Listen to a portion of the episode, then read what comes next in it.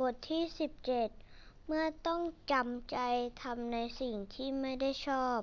วัยรุ่นคนหนึ่งส่งข้อความมาปรึกษาเกี่ยวกับการเลือกแผนการเรียน หมอคะ หนูมีเรื่องจะปรึกษา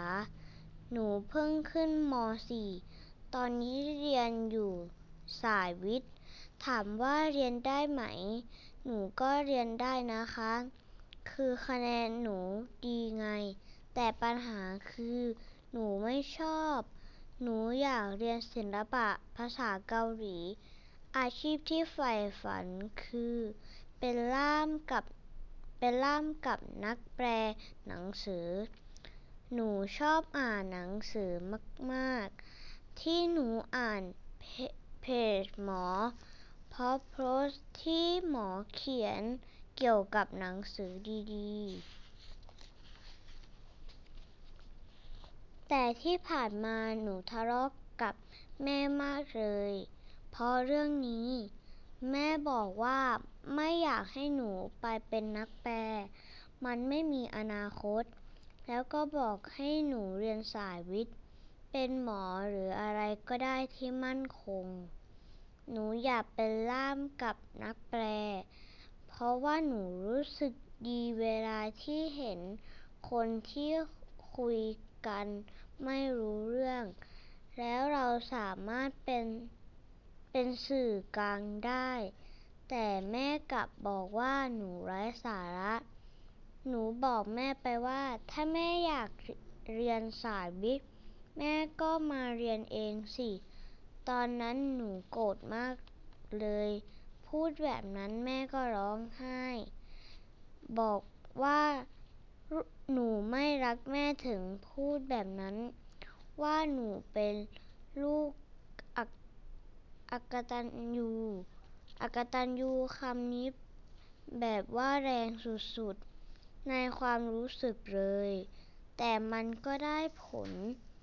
คือหนูก็ยอมแม่ ตอนนี้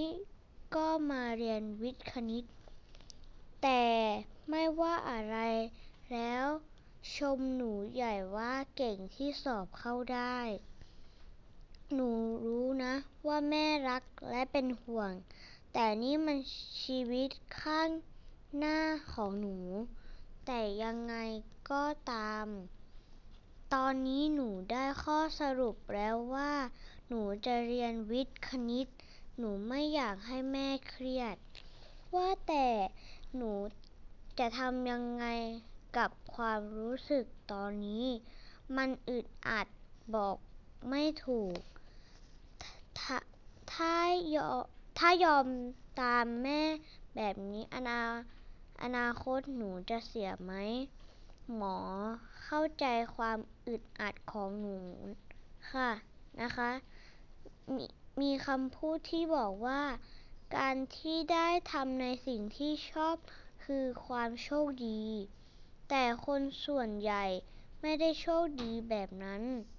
มีหลายครั้งในชีวิตที่เราต้องฝึกใจทำในเรื่องที่เราไม่ชอบ เพราะความจำเป็นบางอย่าง เช่น อย่างในกรณีนี้คือ ความเป็นห่วงความรู้สึกของพ่อแม่ ไม่สามารถขัดใจพ่อแม่ได้ เป็นความน่ารักของหนู ที่คิดถึงใจของท่าน หมอคิดว่าไม่มีอะไรที่จะสายเกินไปที่เราจะทำตามความฝันอีกอย่างก็คือ อนาคตเป็นเรื่องไม่แน่นอน มีคุณหมอคนหนึ่งที่เรียนจบหมอเรียนจบหมอเฉพาะทางมาแล้ว แต่ในที่สุดกลับไปสอบเป็นนักบิน ซึ่งเป็นความฝันจริงๆที่อยู่ในใจ หรือเมื่อเร็วๆ นี้มีข่าวว่า น้องผู้หญิงคนหนึ่งที่เรียนจบคณะ นิเทศศาสตร์มาเรียบร้อย แต่ก็กลับไปสอบเข้าเรียนต่อในคณะแพทยศาสตร์ได้ ไม่แน่ว่าถ้าเรียนสายวิทย์ ไปเรื่อยๆ อาจจะอย่าเปลี่ยนความตั้งใจไปเรียนอย่างอื่น ก็จะกลายเป็นข้อดี เพราะการเรียนสายวิทย์ ทำให้หนูมีทางเลือกที่กว้างขึ้น บางบางทีสิ่งที่เราชอบในวันนี้ อาจจะเป็นสิ่งที่เราชอบในอนาคตก็ได้ ใครจะรู้ ขึ้นชื่อว่าชีวิตคนอะไรก็เกิดขึ้นและเป็นไปได้ อันโตนิโอ วาเลนเซีย นักฟุตบอลฝีเท้า ดีของทีมแมนเชสเตอร์ยูไนเต็ดประเทศอังกฤษ ก็เป็นตัวอย่างหนึ่งของคนที่ต้องทำในสิ่งที่ตัวเองไม่ได้ชอบที่จะเป็นนัก เป็นนักตำแหน่งที่วาเลนเซียชอบที่จะเล่นในสนามคือ กองกลางปีกขวา ซึ่งเป็นตำแหน่งที่เขาถถนัดและเล่นมานานแล้ว จนกระทั่งในช่วงสองปีก่อน โค้ชเปลี่ยนตำแหน่งให้เขามาเล่นเป็นแบ็คขวา หรือกองหลังทางขวา ซึ่งไม่ใช่ตำแหน่งที่เขาอยากจะเล่นเท่าใด เล่นเท่าใดนัก จนมาในวันนี้ วาเลนเซียกลายเป็นแบ็คขวาที่ดีที่สุดในที่ที่ดีที่สุดคนหนึ่งอะอังเดรแอเรราเพื่อนร่วมทีมพูดว่า วาเลนเซียคือแบ็คขวาที่ดีที่สุดในโลก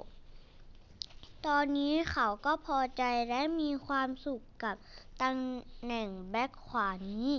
อย่างไรก็ตาม ขอให้เชื่อมั่นในตัวเอง ถ้าในที่สุดแน่ใจว่าอยากจะเป็นล่ามหรือนักแปลจริง ๆ การเรียนสายวิทย์นั้น ไม่ได้ปิดทางไป สู่ความฝันที่จะเป็นล่ามหรือนักแปลได้